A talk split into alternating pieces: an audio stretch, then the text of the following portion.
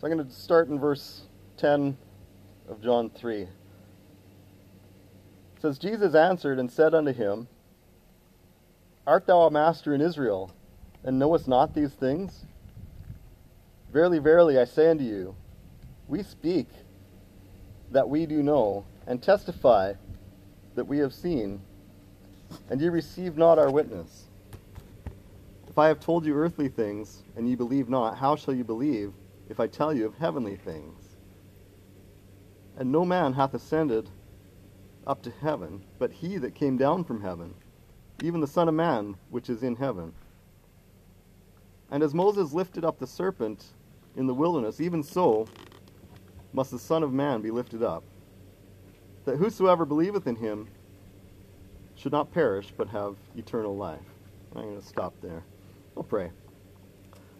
Lord, again, as we turn to your word this morning, I just pray, Lord, that you would guide our hearts, guide our minds to receive what you would have for us this morning. And Lord, I pray that you would help me to speak words that are encouraging and that are a help today as well. Lord, give me wisdom and strength as I preach this morning. And Lord, I just ask your blessing again. In Christ's name, amen. So as I was preparing this week, sorry, Emily, most of the people are that way. preparing this week, I turned to, to Matthew again, but as I looked at it, I just kind of felt God pointing me back here. Um, there's a topic that came up during Bible study this week in 1 Corinthians of this example that Jesus gives here in verse 14 as Moses lifted up the serpent in the wilderness.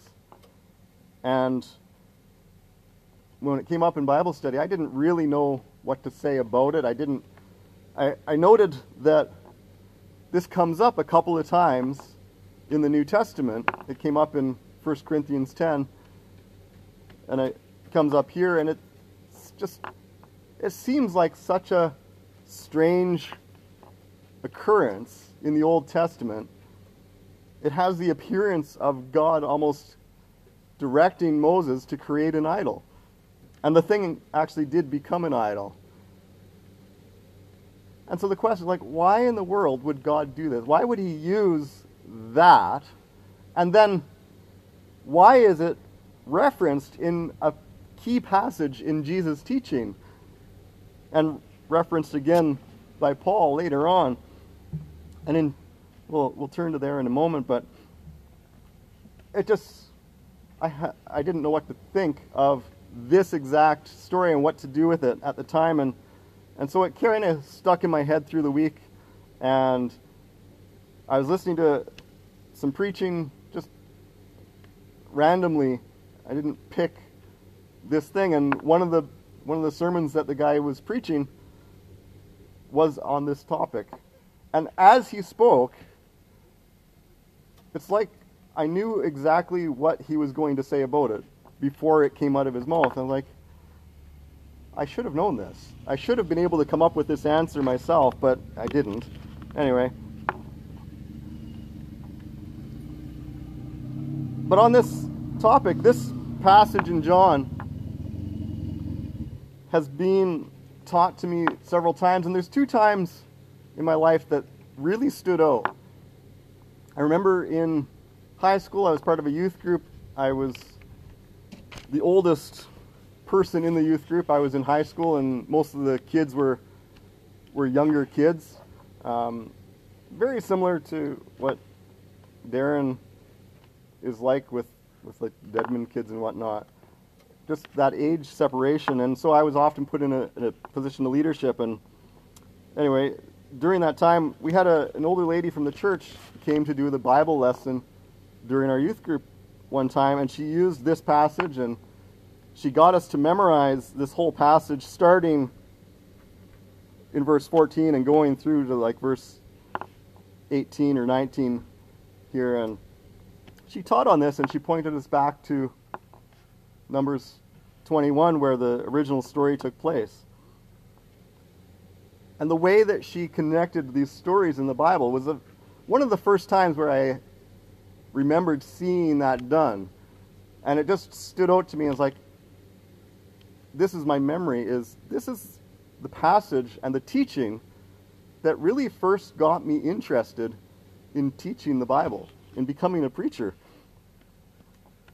And so that has stuck with me over the years. And one other time, uh, Jeff and I were working together and we were traveling around and we were in Marathon. And it was a little host church. It was like midweek Bible study and the small group. And we started this passage. And they were studying this passage. And what stood out to me is one of the guys came in late. And as soon as he found out we're in John 3 and we're looking at this serpent as the serpent was lifted up in the wilderness. This, ah, Numbers 21. And that stood out to me how well this, this guy just knew where the past, where the story occurred in the Bible. And it just kind of, I just love people that know their Bible and love their Bible enough. And it just was encouragement to me to, to be more like that, to learn my Bible, to know where things are in my Bible. So, anyway, this is the start of that. And I, I wondered, I know this has been taught to me at least those two times. I know, I'm sure it's been preached several other times as people have gone through the book of John. I've, I've been under preaching in the book of John many times. And what I'm going to look at this morning was either never taught or just com- went completely over my head at that point. And I know that's a, a definite possibility. And so, if part of this goes over your head this morning, well, that's okay. Maybe you'll get something out of it other than what my main point is. But uh, we need to learn. And I've pointed out the passage in Isaiah, you know, it's here a little, there a little line up upon line upon line, precept upon precept, we got to start somewhere and we got to grow and build on our knowledge. And this is one of those cases for me in particular where it's a little bit building on a little bit. And so, if you if you want to turn to me with me um, to 1 Corinthians 10, I'm going to just read that passage again that brought this up. I'm going to start in verse 1 and I'll read a, a, a section of it here. So 1 Corinthians chapter 10. It says, Moreover, brethren, I would not that ye should be ignorant how that all our fathers were under the cloud and all passed through the sea and, all, and were all baptized unto Moses in the cloud and in the sea and did all eat the same spiritual meat and did, eat, did all drink the same spiritual drink. For they drank that spiritual rock that followed them, and that rock was Christ. But with many of them God was not well pleased, for they were overthrown in the wilderness. Now these things were our examples, to the intent that we should not lust after evil things, as they also lusted, neither be idolaters as some of them. As it is written, the people sat down to eat and drink and rose up to play. Neither let us commit fornication as some of them committed, and fell in one day three and twenty thousand. Neither let us tempt Christ, as some of them also tempted and were destroyed of serpents. Neither murmur ye, as some of them also murmured and were destroyed of the destroyer. And the next verse says, Now all these things happened unto them for ensamples and they are written for our admonition, upon whom the ends of the world are come. And so we see these references to these Old Testament stories, and the one, again, that stood out was the ones that, when they rebelled and they were destroyed by serpents, points back to this story that Jesus is pointing back to. As Moses lifted up the serpent in the wilderness, so must the Son of Man be lifted up.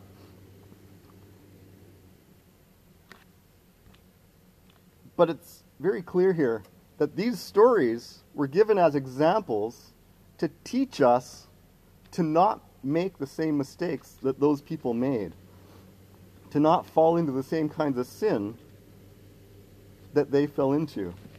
And so it just kind of struck me that this story, this story about the serpents, made this list.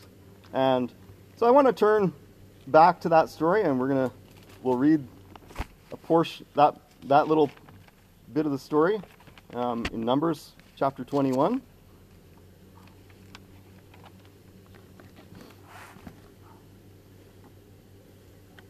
I'm going to start um, again at the beginning of the chapter. I'll just start somewhere else and then it gets into the story. So we'll we'll read that. So Numbers chapter 21 it says, and when King Arad, the Canaanite, which dwelt in the south, heard that Israel came by the way of the spies, then he fought against Israel and took some of them prisoners.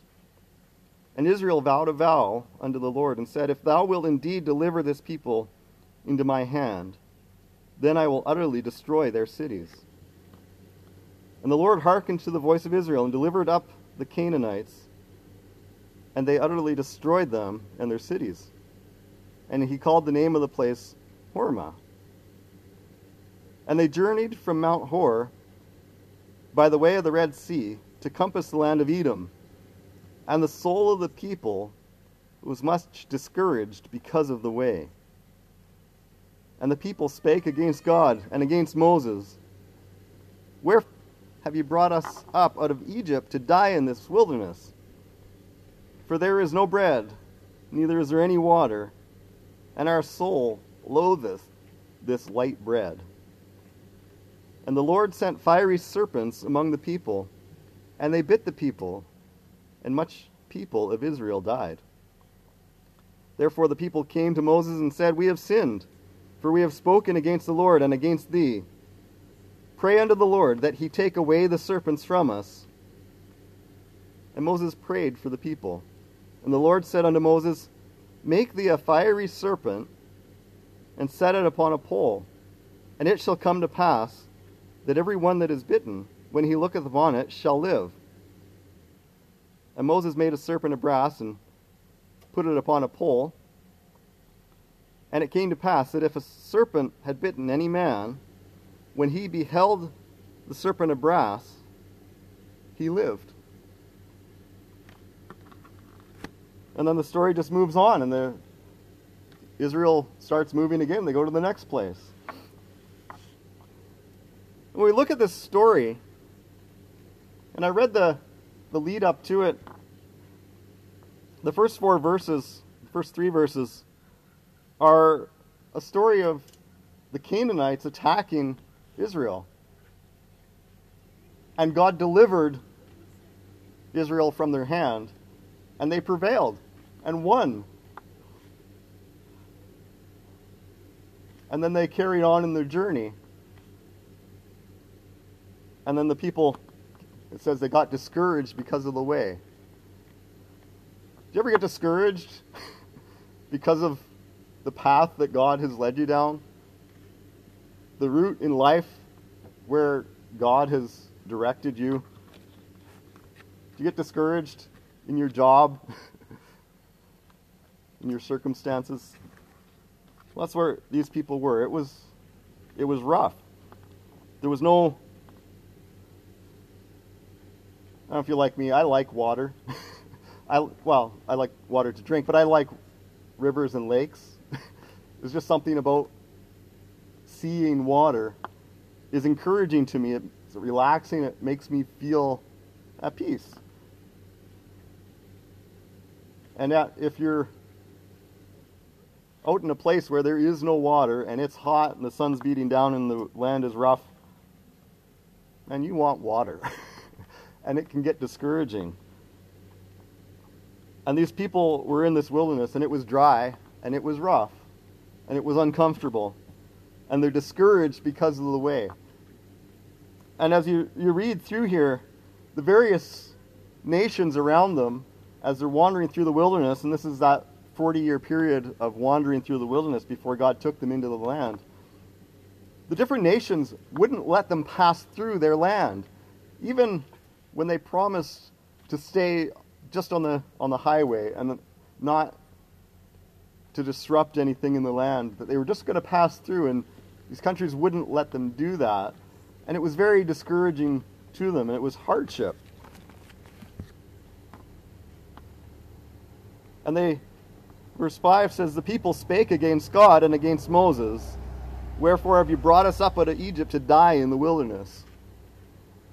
They're looking back, and how often do we talking reference the past and how it was always it's always better in the past, right?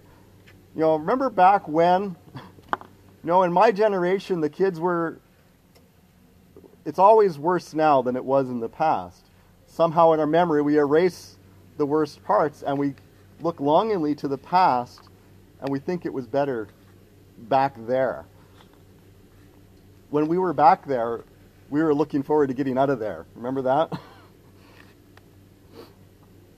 but that's the way we are, and sometimes,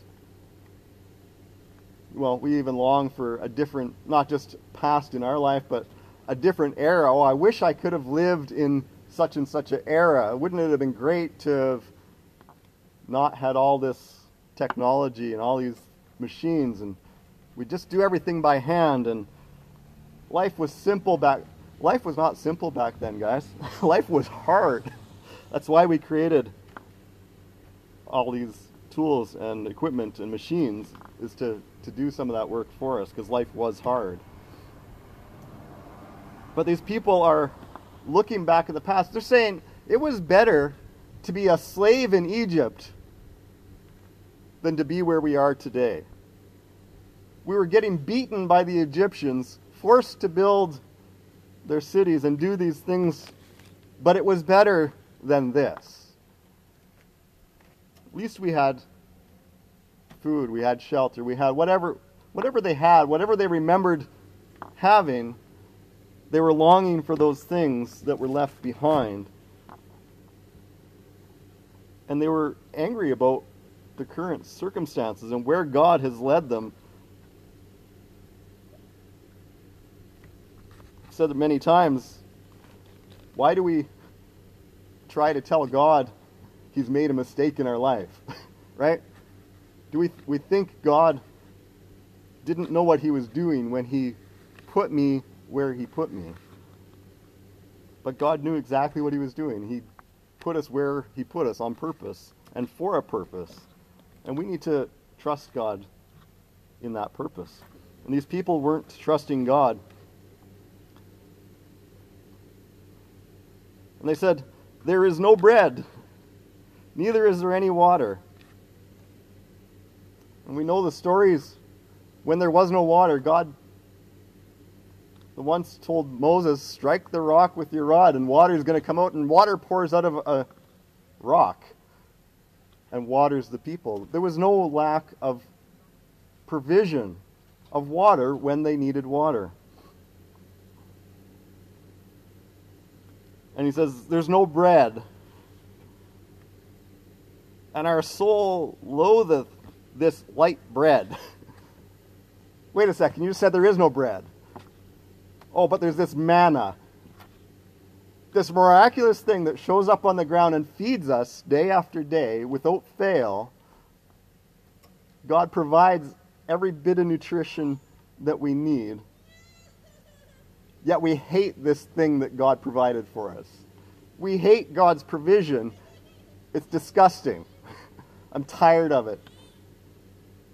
And so do we do we resent what God's provided for us? Do we resent God's provision in our life, the job that He's given that we can pay for our home and provide food for our families.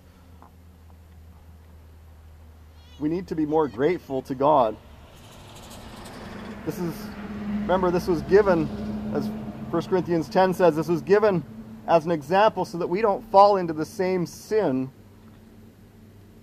that these people fell into.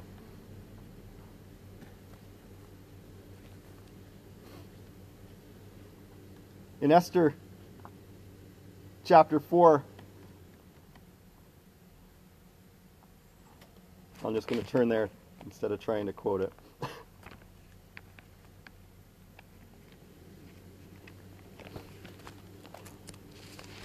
Verse 13 says Mordecai commanded to answer Esther, Think not that with think not with thyself that thou shalt escape in the king's host more than all the Jews. For if thou altogether holdest thy peace at this time, then shall their enlargement and deliverance arise to the Jews from another place. But thou and thy father's house shall be destroyed. And who knoweth whether thou art come to the kingdom for such a time as this? Esther wasn't happy with what her position was and what was going to be required of her. She was scared to do what was being asked of her. But the answer was God has put you here for such a time as this.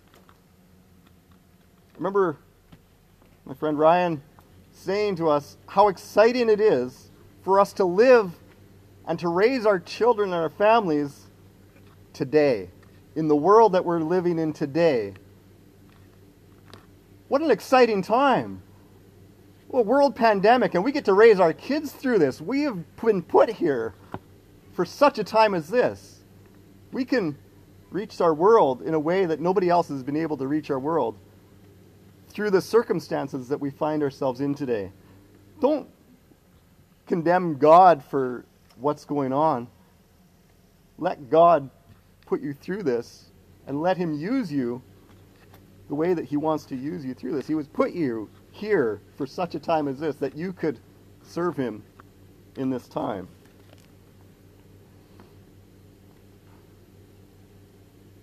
In this passage, though, in Numbers 21, the result of the rebellion and the complaining against God. Verse 6 says, And the Lord sent fiery serpents among the people, and they bit the people, and much people of Israel died. What a, a strange thing for God to send the fiery serpent. Why serpents? Well, when we start to think about a serpent, I'm hoping, if you know your Bible stories at all, you should be thinking back to Genesis chapter 3. I'm going to turn there if you want to follow, if you've got your Bible with you. Genesis chapter 3, we see Adam and Eve in the garden, and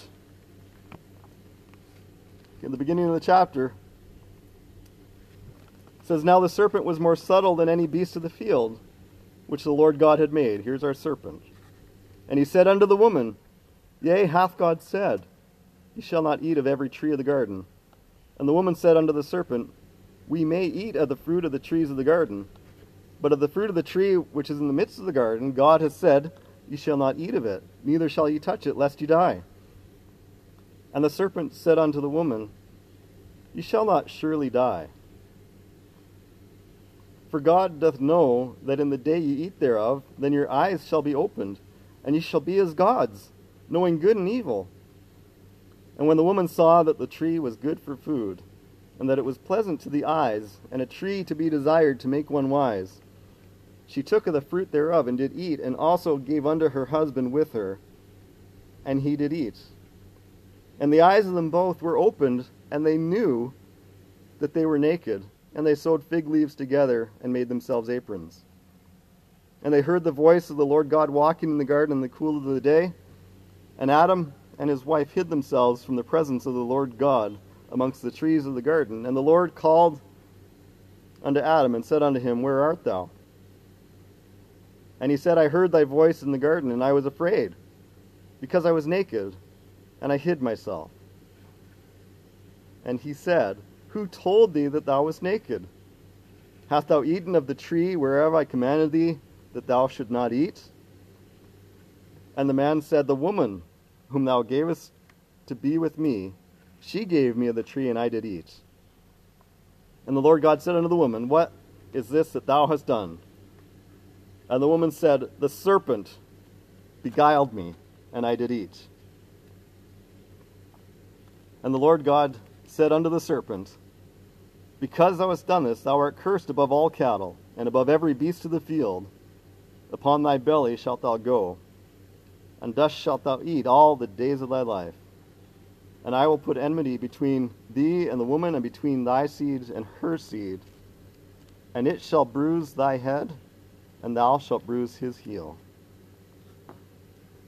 And it carries on with more of the, the consequence to man because of the sin that was committed in the disobedience of God in the garden. But we see the serpent here, and the serpent becomes this symbol of sin. And we always we think of snakes, and I've heard lots of discussion about, you know, God took the legs off of a serpent and now they became a snake with no legs. And, well, that's kind of what's described here, but it's not the point. And the serpent isn't just some creature in the garden, the serpent is Satan. The serpent is the instrument that brought sin into the world.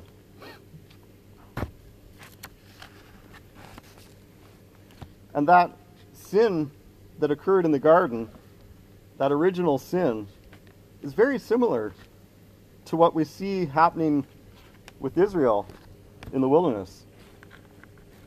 That sin, it showed a lack of contentedness with what God had given. I want that thing. I want that thing that's beyond my reach that God hasn't given to me.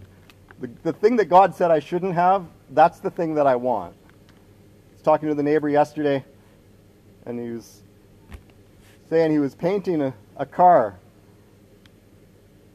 And somebody was visiting, and they had this little girl. Sorry, girls. and he said to the, it was just freshly painted, and he said to the girl, Don't touch that car, it's just freshly painted. And the first thing she does is both hands on the hood of the car and ruins that paint job. And isn't that just what we are like? Is the one thing that we're told not to do is the thing that we want to do the most. We're just not content with what God has given us. There's also this doubt of God's provision. God gave Adam and Eve everything they could possibly need or want in that garden. It was perfect. There was no mosquitoes biting them at night. There was no weeds growing in their garden. They just had to tend the plants, and life was good. They could eat anything they wanted other than that one tree and live in peace and fellowship with God. But she's doting. They're doting what God has given. They're doubting God's provision.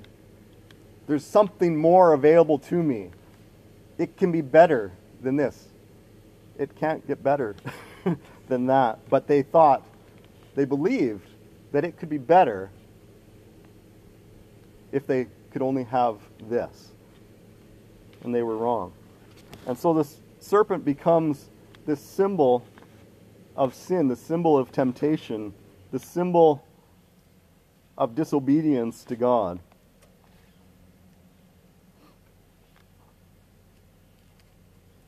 And in verse 15 of Genesis 3, it said, I will put enmity, speaking to the serpent, I will put enmity between thee and the woman, and between thy seed and her seed, and it shall bruise thy head, and thou shalt bruise his heel. And we see this is the first prophecy regarding Christ. And it contains this aspect of the serpent in that prophecy, bruising the heel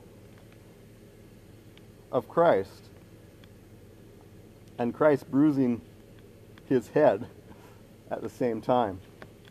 And so, this picture of a serpent being lifted on a pole, what Christ is referring to, as the serpent was lifted up in the wilderness, so must the Son of Man be lifted up.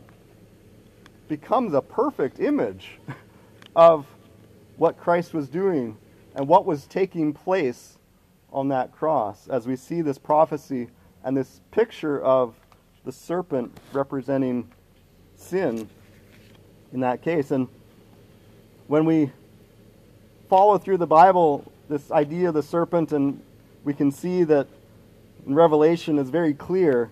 It says that Revelation 12, verse 9 says, The great dragon was cast out, that old serpent called the devil and Satan, which deceived the whole world. He was cast out of the earth, and his angels were cast out with him. We see, we know that that serpent isn't just some creature. It is, in fact, the devil that created or that caused the sin that was giving the temptation.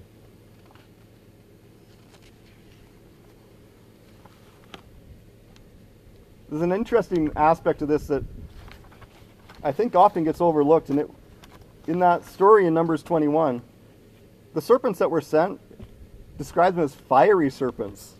And why fiery serpents? Serpents, okay, we kind of looked at that, and it starts to make sense that the serpent represents the sin, the rebellion against God.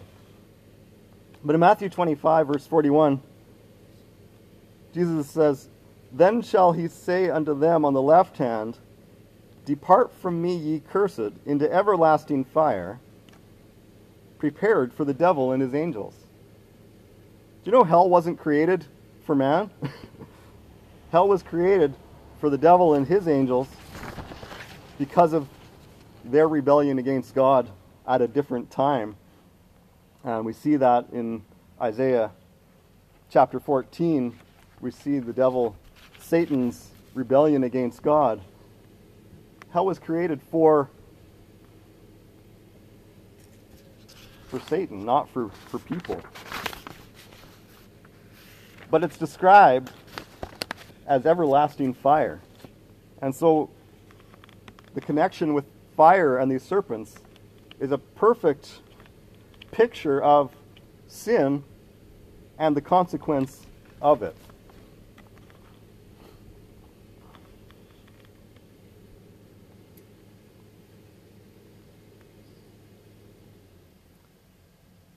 Still, you kind of wonder how and why God would use this symbol of a fiery serpent lifted up on a pole and people needing to look upon that for healing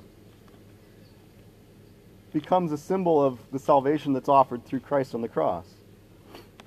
But if we read 1 Peter chapter 2, starting in verse 21, says, For even hereunto were ye called, because Christ also suffered for us, leaving us an example that ye should follow his steps, who did no sin, neither was guile found in his mouth. Jesus was sinless. Who, when he was reviled, reviled not again. When he suffered, he threatened not, but committed himself to him that judgeth righteously. He's committing himself to God, not to man, while allowing men to do what they will. In verse 24, says, Who his own self bare our sins in his own body on the tree that we, being dead to sins, should live unto righteousness, by whose stripes ye were healed. It says he bare our sins in his body. Well, that picture of a serpent that represents our sin, and seeing that Christ bore our sins in his body, that image of that serpent being lifted up starts to become a little bit more clear as to why God would use that symbol. And 2 Corinthians chapter 5 verse 21 also says for he hath made him to be sin for us who knew no sin that we might be made the righteousness of God in him. Jesus was made to be sin. He was made sin. That serpent that's what Christ became was sin that serpent that represents sin is a perfect picture then of what Christ accomplished on the cross for us. And when we put this together, we realize that that sacrifice of Jesus on the cross is Him taking my sin on Him. That symbol of the serpent, that fiery serpent, the sin and the consequence of hell for our sin, was taken to the cross on Christ's body and put on the cross.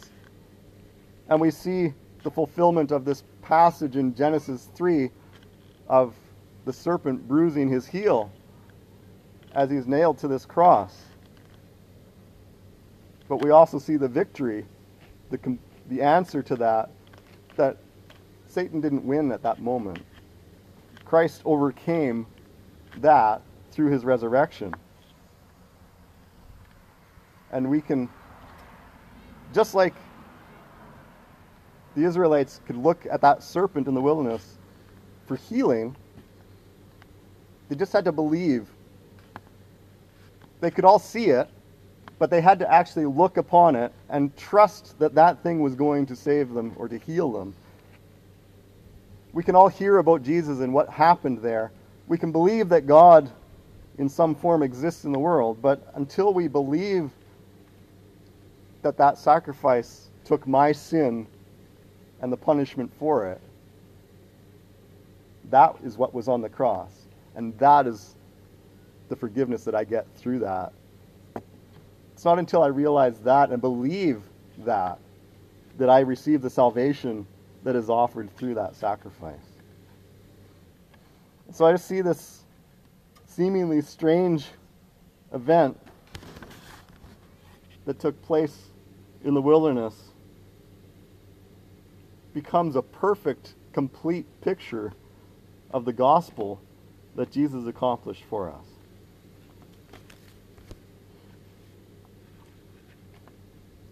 Verse 11 just kind of sums up my, my amazement at what God does through his word. Romans 11:33 says, "Oh the depth of the riches both of the wisdom and knowledge of God. How unsearchable are his judgments and his ways past finding out." Let's pray. Lord, you have given us a book that's filled with stories that are there for examples for us to learn from. Lord, I thank you for it. Help us to learn. Help us to understand the gospel that Christ took our sin on him on that cross, that we can look to him in faith for our salvation, Lord.